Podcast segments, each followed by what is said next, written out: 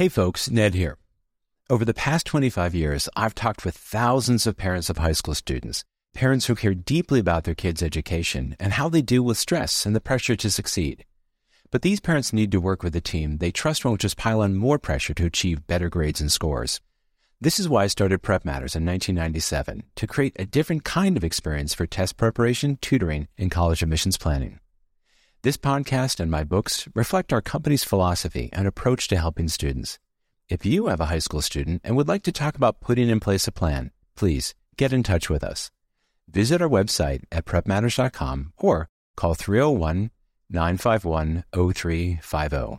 That's 301 951 0350. Thanks. And now back to our show. I wanted to address this question of what do young people need to thrive? What are these practices? But I also wanted to give grounding to anybody who has kids in their life of like, what actually do you need to know about child and youth development, about how these humans form, about lifespan development, about how they learn, what the importance of purpose is, how they explore their interests, those pieces that, again, don't just keep kids alive, but allow them to enjoy their lives.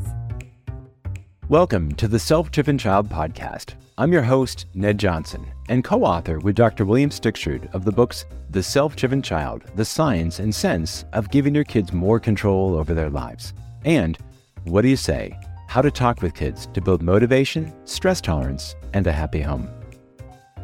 As parents, we often find ourselves caught between thinking about the future, especially for our kids, often with some fear and uncertainty, while also trying to enjoy our kids just in the moment.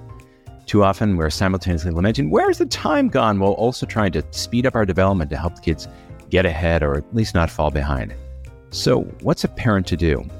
Happily, perhaps paradoxically, turns out we may not have to choose. Today, we'll discuss the how of that and more. I'm Ned Johnson, and this is the Self Driven Child Podcast. My guest today is Stephanie Malia Krauss. She's a wise educator, parent, and one of the nicest folks on Twitter, which I know there aren't very many of them. And she's the author of Whole Child, Whole Life 10 Ways to Help Kids Live, Learn, and Thrive, and Making It What Today's Kids Need for Tomorrow's World.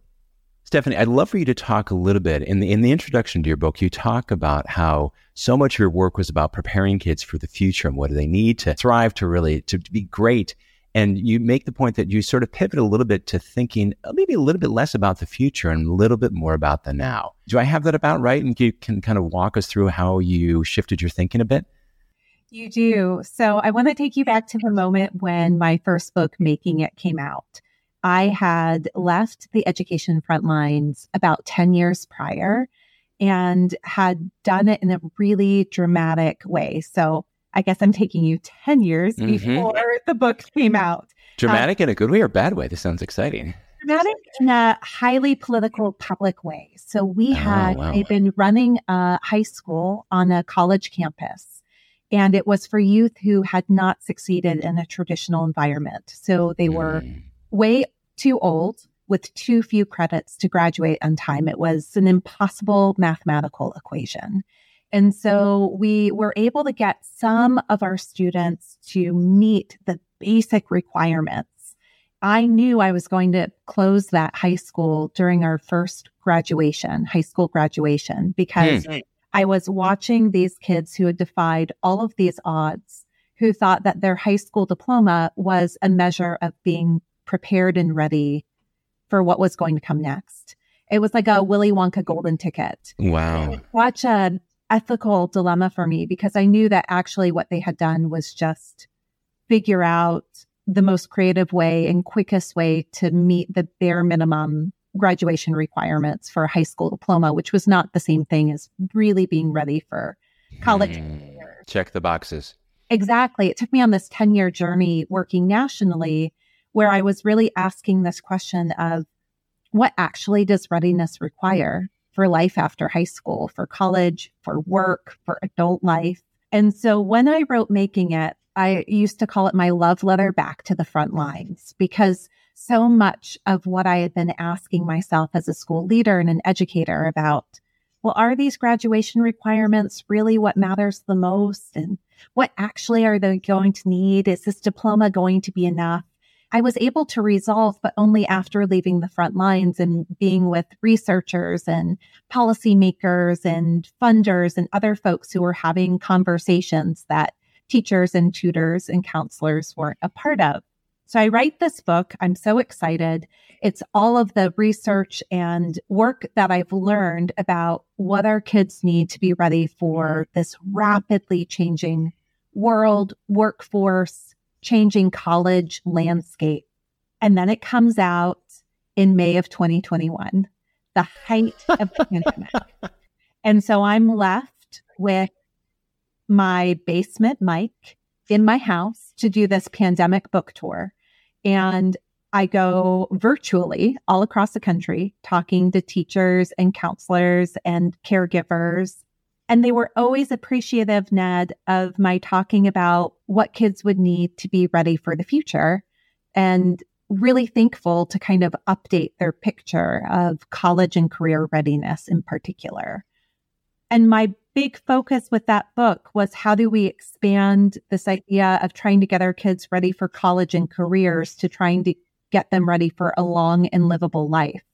Mm, I love that. But I would leave those conversations and I would say, like, yeah, but as a mom, I want my kid to have a long life. I want them to have a livable life. I also want them to have a life that they love. And I felt that in the questions I would get while I was talking, where people would find out I was a social worker by training. They would find out I was a mom and they would say something like, Hey, I'm kind of afraid my kid's going to burn out or give up before they get to tomorrow's world. What do they need for today's? And that became the heart of this next book, which was I needed to know as a parent was it possible to thrive in turbulent times? What kind of timely and timeless practices could we focus on that would help kids not only make it, flourish mm. as times were difficult and hard? It was something that I really felt in my bones. And so, whole child, whole life, where making it was kind of this love letter back to the front lines whole child whole life was writing as fast as i could from the trenches of hmm. right alongside everybody trying to take care of these kids who were really going through something and asking not only what do they need to be ready but what do they need to be well and could it be possible that in the same way that we talk about lifelong learning that we could actually talk about lifelong thriving were there ways in the same ways we try to have our kids be learners and that will last them a lifetime, are there ways that we can teach them to support and nurture their own wellness and well-being and that that also can last them a lifetime? And, and that's where the book was born. I love it. There's a quip that Bill Stix, my co-author, and I make when we talk about the self-driven child that's very adjacent to what, what you've just shared. And I say this as a test prep geek, you know, guy who hopes kids get into, you know, fancy colleges as it were that the most important outcome of high school and adolescence cannot be where you go to college, but rather the brain that you develop and you carry into college if you go to college or work or whatever, because you've sort of got prenatal through age two, and we can talk about ACE scores. But then again, this chance to rewire, sculpt the adult, the brain as an adolescent you'll carry into adulthood. I love that because if, if, if I think about your previous work of, well, we got a high school degree, but at what cost, right? You know, how do kids come out of that feeling about themselves? And, and what's the brain state, particularly when uh, I, I think about so many, how we use adolescent time and energy, and frankly, the energy of so many parents and educators, oftentimes trying to convince kids that the things that they're doing are important and significant when nobody believes that at all. Yeah, I agree. And also, one of the things that I realized was, I've been deeply entrenched in national efforts around the science of learning and development and adolescence, and mm-hmm. whether that's engaging with funders or scholars. And there was so much in what you just said and what we've been tracking that we've learned that we never knew before about how paramount the school aged years are and how important that 11 to 25 is. And so another sort of layer here was I wanted to address this question of what do young people need to thrive? What are these practices? But I also wanted to give grounding to anybody who has kids in their life of like, what actually do you need to know about child and youth development, about mm. how these humans form, about lifespan development, about how they learn, what the importance of purpose is, how they explore their interests, those pieces that, again, don't just keep kids alive, but allow them to enjoy their lives. I'd love to jump in there. in the in our the second book that Bill and I wrote called "What Do You Say," the last chapter in it, talking with kids about the pursuit of happiness, and we do a deep dive on on Martin Seligman's PERMA uh, of happiness, of positive emotions, uh, engagement, relationships, so on and so forth. But you have a very similar list, and frankly, a more expansive one in talking about what matters of connection and identity and culture. And do, do you want to talk a little bit about those things because it feels to me like so often in school, you know, we talk about personal interest and we talk about mental health and we talk about community and and all these sorts of things, but it often feels like those are, in my view, at the periphery of sort of things we'll, we'll, we'll, ha- we'll have an assembly about, you know, this or that, or we'll have such and such week. But those things too often, in, in, in, my view, I mean, you can please correct me, often don't feel like they're at the core of the work that children are doing or the priorities of, of that, that families are, are led to believe are important or that educators are, are told they need to prioritize. The first thing I'll say is I, I'm such a fan of Marty Seligman's work and all of the kind of researchers who've come up with him in Pennsylvania, whether at UPenn or over across the state in Pittsburgh. And a lot of his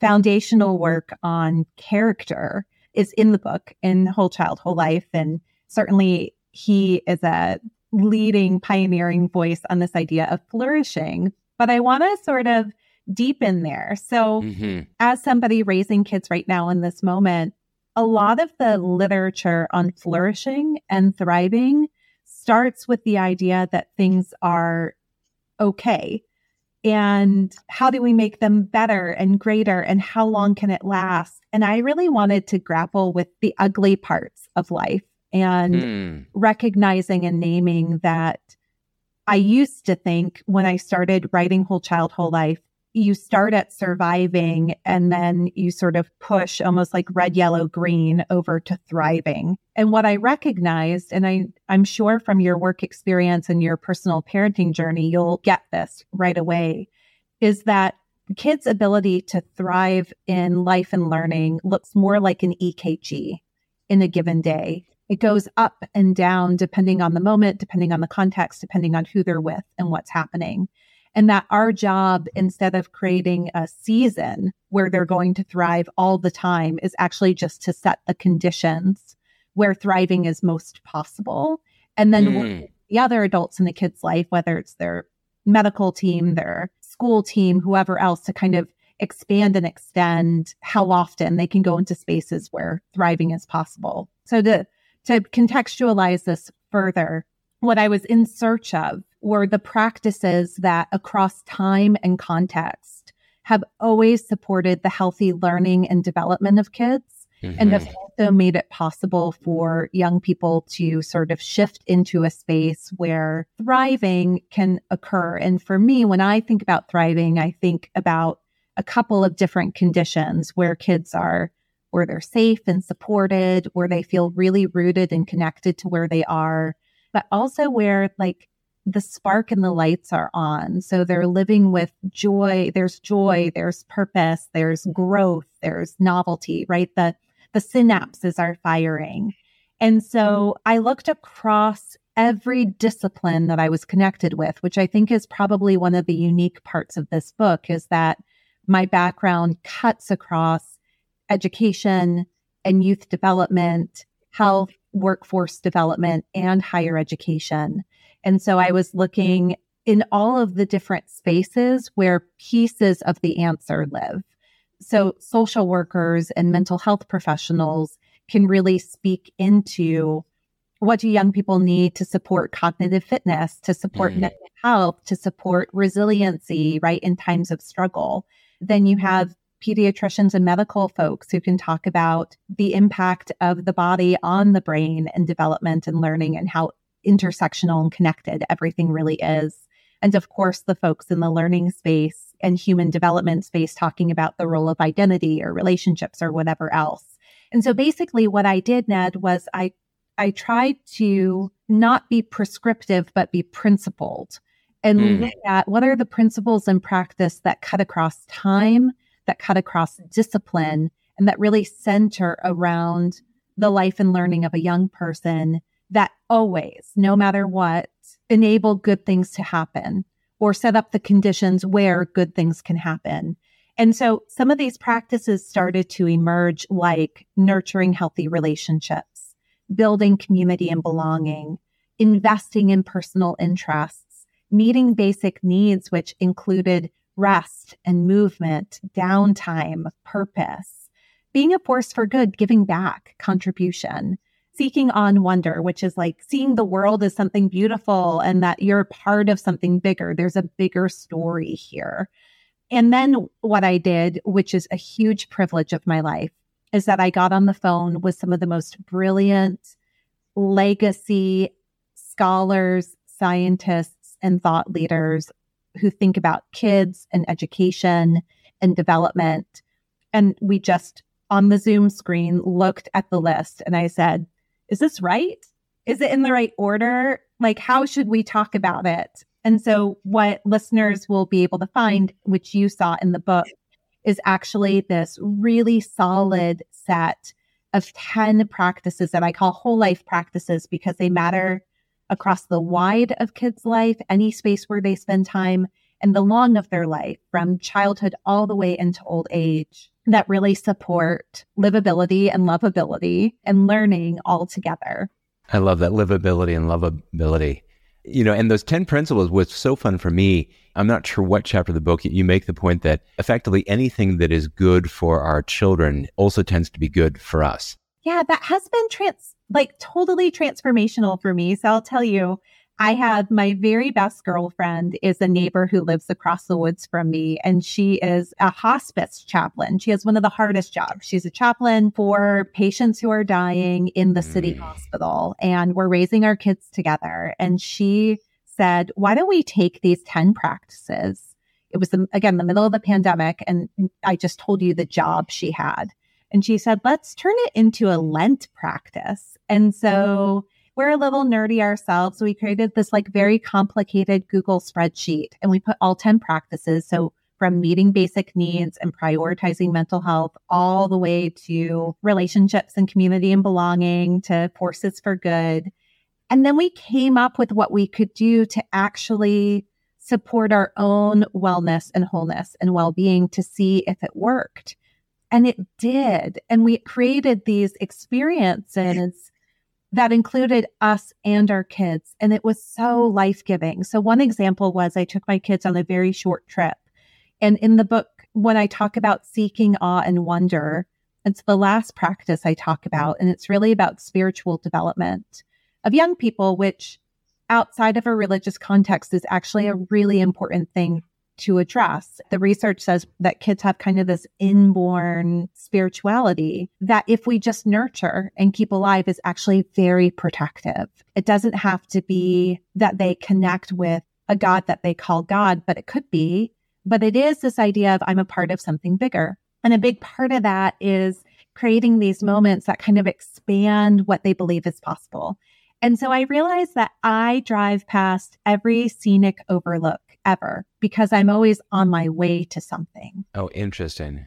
And so, one particular way that I put these principles into practice in my own life was just stopping on the side of the road and experiencing with my kids these scenic views and watching the view and them equally. And it was so deeply satisfying. I'm trying to remember what philosopher it was who made the point that journeys of discovery are, are not traveling to new places, but seen with new eyes. You think about that with children. My wife and I like to hike. We have a cabin up in the Adirondacks and, and do all this hiking. I can still remember hiking or trying to hike with my four year old and six year old. My daughter was four years old. And I had this idea we're going to get to the top of this mountain and see this view. And we've gone, I don't know, feels like six feet up the path. I'm sure it was more than that. And it was in the fall. And my daughter goes, oh, and she sits down she picks up this beautiful red maple leaf and she's just transfixed by it. And she, oh, and she walks like a few more, like, oh, another one. you can imagine how this goes. And next thing you know, I have pockets full of red maple leaves. And again, this idea of, as I've said before, you know, to the future and the present, right? And my head was, let's get to the top of this mountain and taking this wonderful view. And she's she's taken six steps from from our car, and she's already found something that is absolutely, you know, captivating to her. It's like it was humbling. It was yeah. humbling. You know, and I want to like dig in there a little bit. First off, I love that story and I love that you remember that, right? Like you can remember the like pockets full of red leaves. I think obviously this is going to become a theme of the episode, but like life is really hard for kids now and mm-hmm. growing up in this time is really hard. I've been really struck this week. My younger son is in fourth grade and he had his first field day and field trip of his life. Oh my. Last week, you know, annual traditions typically yeah. because the pandemic shut down the world in first grade for him. And so here, right, like he's gone through all of this time and and now he's nearly done with elementary school. But we also know that so many kids individually experienced incredible grief and trauma and loss and hardship. And then all the regular horrible, hard things that happen, pandemic aside, still right. happened or happened worse. And so one of the parts of this work was to recognize that like I want mm-hmm. kids and young people through their tween and teen years into young adulthood to recognize that life is not only worth living, but loving this theme, right? It was largely written, the book, in response to the request of all these people taking care of kids, but also in response to this extremely alarming, growing for years, but now spiking youth mental health crisis. And so you can get mm. your work and thinking about getting kids into college. And for me, a part of the whole life practices, particularly as I think about my own children, is knowing do they have what they need right now? And do they have what they need for what's next? And do they have that both internally and externally? Do they have the skills that they need internally and the strength they need internally? But do they also know what services and supports they might need on the outside and where to go for that? And I think that's a level of cross training that so many of us just don't get or don't think to consider. You know, we don't think to consider what would our kids need in a health crisis, in a mental health crisis, what would they need in particular contexts. And we may not be able to figure that out. But there is a certain level of forecasting and educating ourselves on the new context. So back to the maple leaves. One of the things we can forecast is that the environment and climate is changing and that that is going to carry with them across their long lives. Well, they need to see that the world is beautiful and have some sense of responsibility and care and connection to it. They've got to enjoy it as much as they need to be in a position likely where they'll have to protect it and live in the precarity of it. Mm. And I also love that the it, it, strikes me that that list of, of really valuable things when you when we think about these are the things that make life worth living. That's right. And these are things that that humans naturally crave at any possible age. And for all of us as parents, as educators, as clinicians, to be reminded of how important these things are for mental health, for physical health, for longevity, for just enjoying life, because it's so easy to think that these are things we enjoy when we find time, as opposed to making this part of our daily lives. I was just talking this morning with my co-author and, and, and was reminded of a client I have I'll try not to give any identifying information of extraordinarily wealth. The parents sat me down at the start of this child's, I want to give the gender, sophomore year, end of sophomore year, and talking about test preparation. That's the work that I do so often. Before we get to that, let me just lay out the, the plan here. And, and, a, and a seven figure contribution had been made to some Ivy League school. And so as long as the scores are there, you know, we've, we've basically we've got a glide path to the school. I'm like, well, oh, oh um, okay. And then the, one of the parents goes off in this riff, like, but all that they want to do is hang out with their friends and play soccer. I mean, like, what's the point of that? I mean, it's not it's not like they're going to be recruited for for sports. And I, and I thought because it's fun, because they may, these may be the only healthy outlets for stress relief from this ridiculous world in school. that they attend. And I'm smiling because I, I biked over here to my office, and at the end of my driveway, right by this house, and my my neighbor is the school nurse, a lovely local school, and she's getting into her car, and she has a helmet, and I'm like, "What are you off to?" And I I couldn't, I didn't know what kind of helmet. She's like, "I'm going to play baseball," and I'm like, "Really?" And she said, Yeah, I'm in this women's league of baseball, blah, blah, blah. And I said, Did you play baseball or softball in high school? Well, in middle school, but it seems like this is a fun thing to do. And and and she's my age, I'm in early 50s. And she said there, there are women there who are 18. It's this total fantastic cross generational experience. And I thought, oh my goodness. I mean, one, how just fantastic. And it's, a, I mean, do you see, it's about a beautiful day as you get here for this. But also when we think about for a sense of joy and also a protective factor, right? I mean, you know, the Surgeon General just came out about how loneliness is as big a threat to people's health as if they smoked 15 cigarettes a day. Right. And so this, this wackadoodle parent who says we must drive them to get better test scores. Right. And heaven knows we got to make sure we take away time with friends is, oh, it's to remind ourselves in that wonderful list uh, and, and really the how to that you walk us through that these are things that are protective factors and one of the sources of what makes life worth living, right? So, yeah. So, let me tell you about this interesting experience I had. So, I'm sure many of your listeners are really concerned about college preparedness and career. And so, one of the big things to, I think, hear from me is I spent an incredible, inordinate amount of time on not only college access and readiness issues, but actually working with colleges and universities and college and university associations and membership organizations and lots of people thinking about the future of work.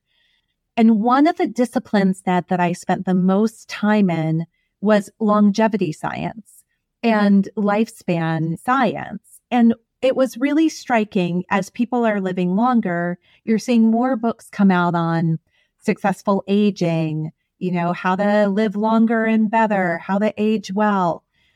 But what I knew as somebody who studied child well-being and development for my whole career was that so much of what happens, what they're naming as crucial for what they're now saying is not only adulthood, but elderhood, mm-hmm, mm-hmm. it's foundationally set in the first 25 years of life, what I call the first quarter. And so the thing that I think has transformed me the most when I think about your story of that client, what scientists are now saying is that with the right resources and opportunities, so for example, your client has wealth, has a lot of advantage, probably connections to all of the services or care that he or she might need.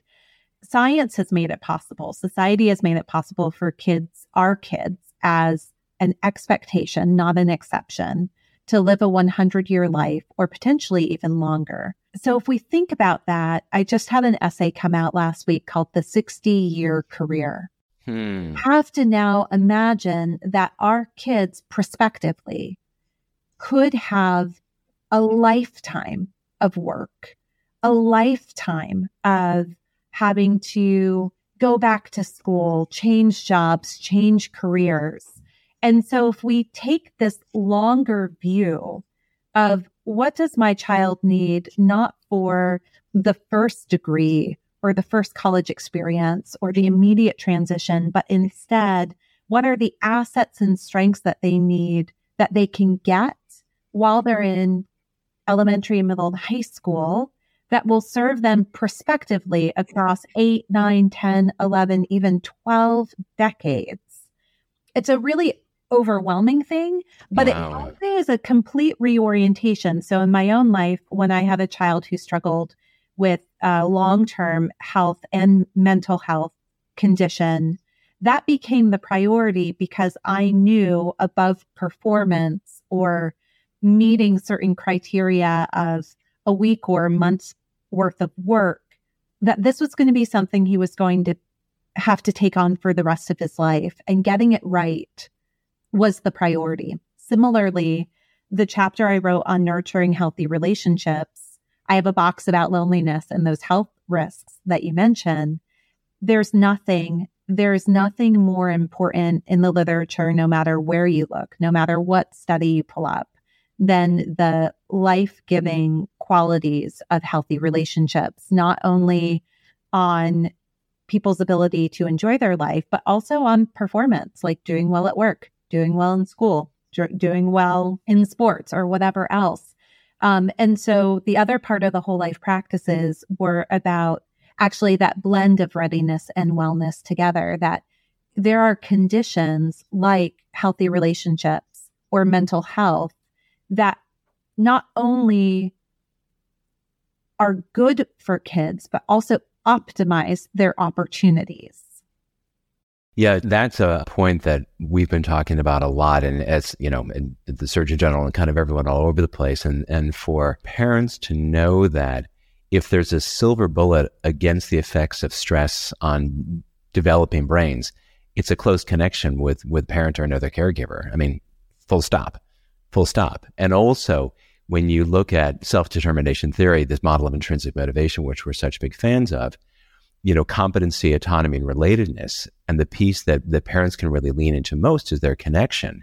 And if they do it in a way that supports kids' autonomy, then they're really off to the races. I had a client who came in a couple weeks ago and was reading the the neuropsychological evaluation. And this was a child who, in kindergarten and first grade, was hiding in the bathroom during math class, so stressed.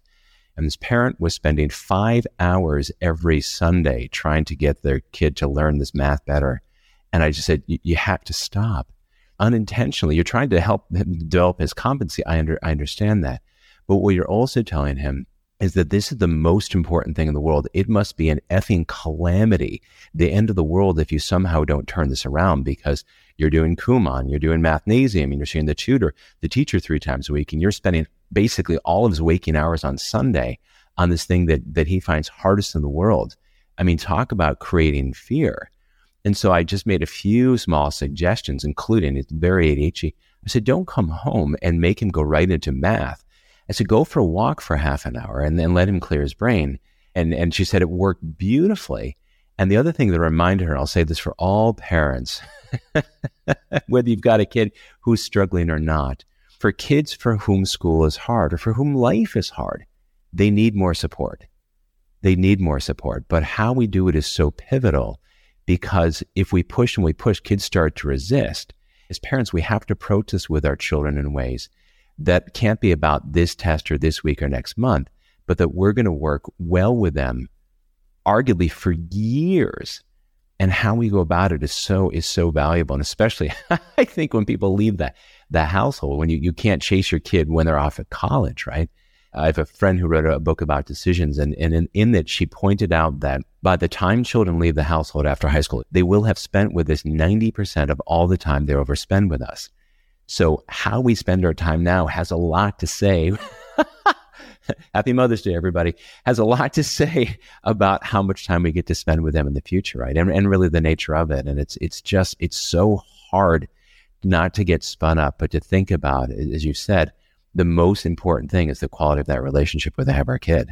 Yeah, that's right. You know, earlier in the conversation, we were talking about what are the sort of principles we can put into play for how kids can live and love their life? I think the other part of these practices, and I was a fifth grade teacher, so I alliterate and it's a problem. The other thing that I think about is like, what are the skills and supports that they need to endure and enjoy the environment they're in, the experiences that they're in, because it calls for both. And if we're thinking about the prospect of a 100 year life, there's hmm. a lot of enduring. There are seasons and situations that they are going to simply need to get through. We can still create moments, even inside of that, where there's joy and purpose and belief in something bigger and better that can fuel them. And so I keep thinking about your clients. I have an interesting experience. I got sober when I was 15 and I ended up in college at 16 with a GED, very different road than mm-hmm. a lot of your clients. And I was in recovery as a 16 year old kid. So I had no license. I was in AA meetings at the time and I had to walk. So the only place I could walk to was Palm Beach, the wealthiest community in the United States.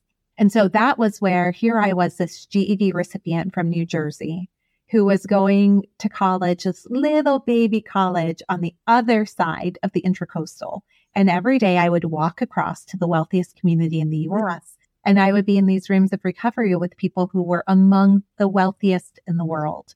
And so I got real time instruction on just how same we are and how human we all are, right? As my dad would say, we all put on our pants the same way. It just strikes me that it, there are true, intense equity and disparity issues that have to be addressed. But as parents who care for and love our kids, it doesn't matter what kind of station or situation of life you're in. It's about do they have the foundational things internally and externally that no matter what happens, we have some level of confidence, some measure of, dare I say, control of like, okay, I think they're going to be okay. I don't know what's going to happen next, but I think that in this moment, they're going to be okay. And ultimately, I want to make sure that across the ecosystem of places that I recognize honestly, not every place and not every person is going to have the best interests of my kid in mind all the time. But across all of these spaces and places and people, can we create a map where the lights are on and that in a day or in a week, those practices are alive and in play for them.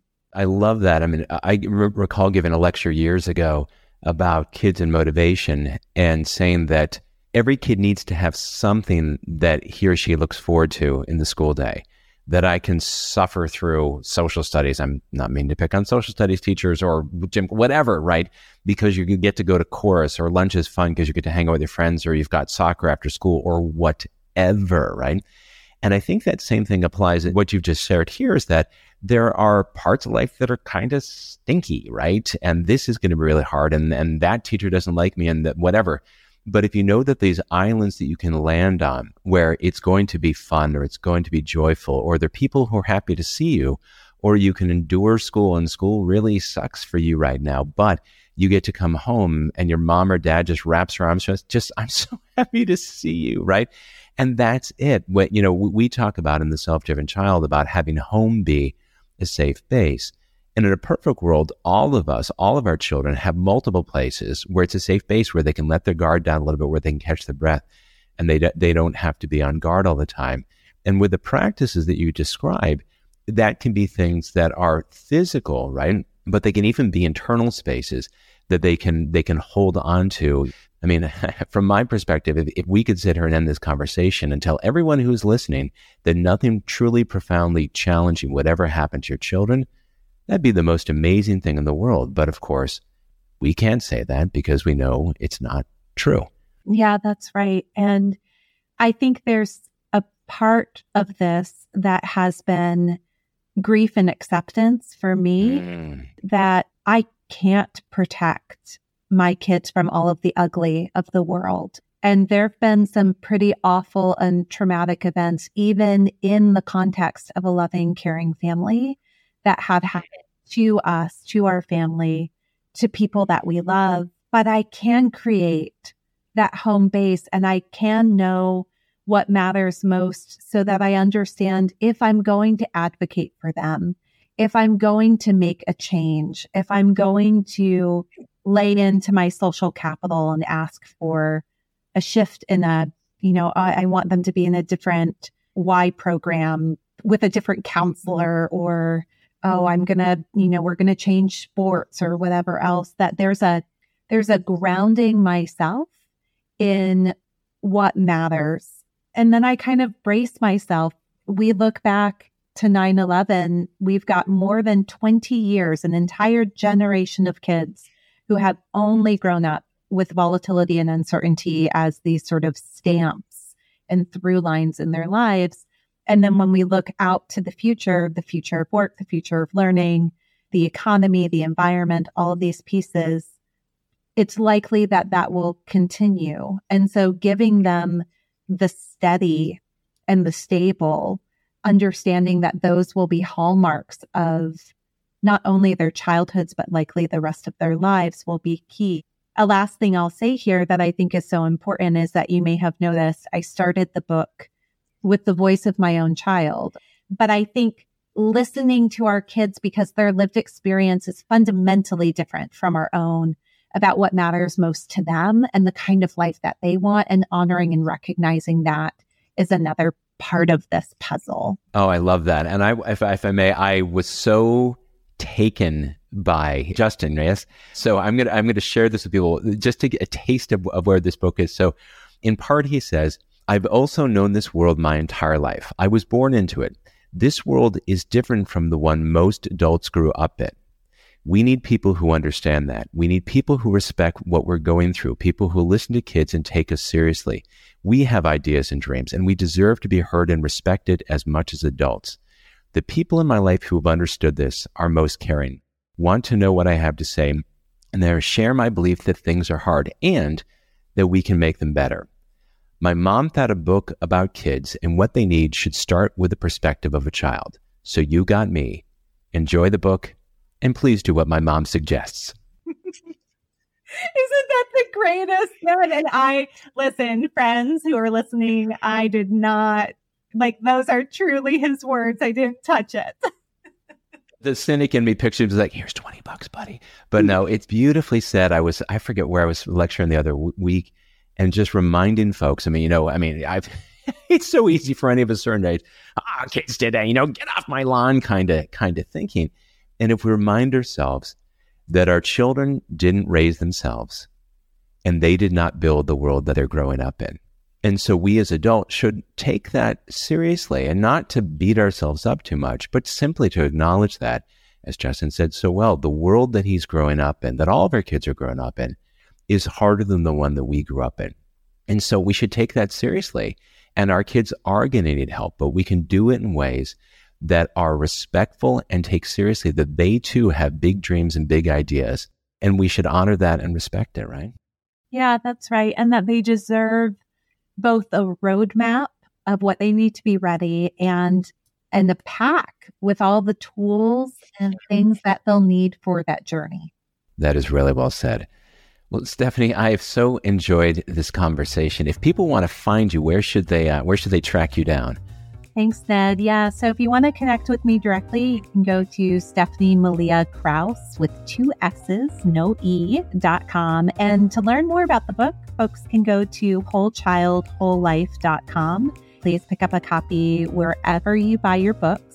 That wholechildwholelife.com can give you all of the information you need, and you can also get in contact with me that way. I love it.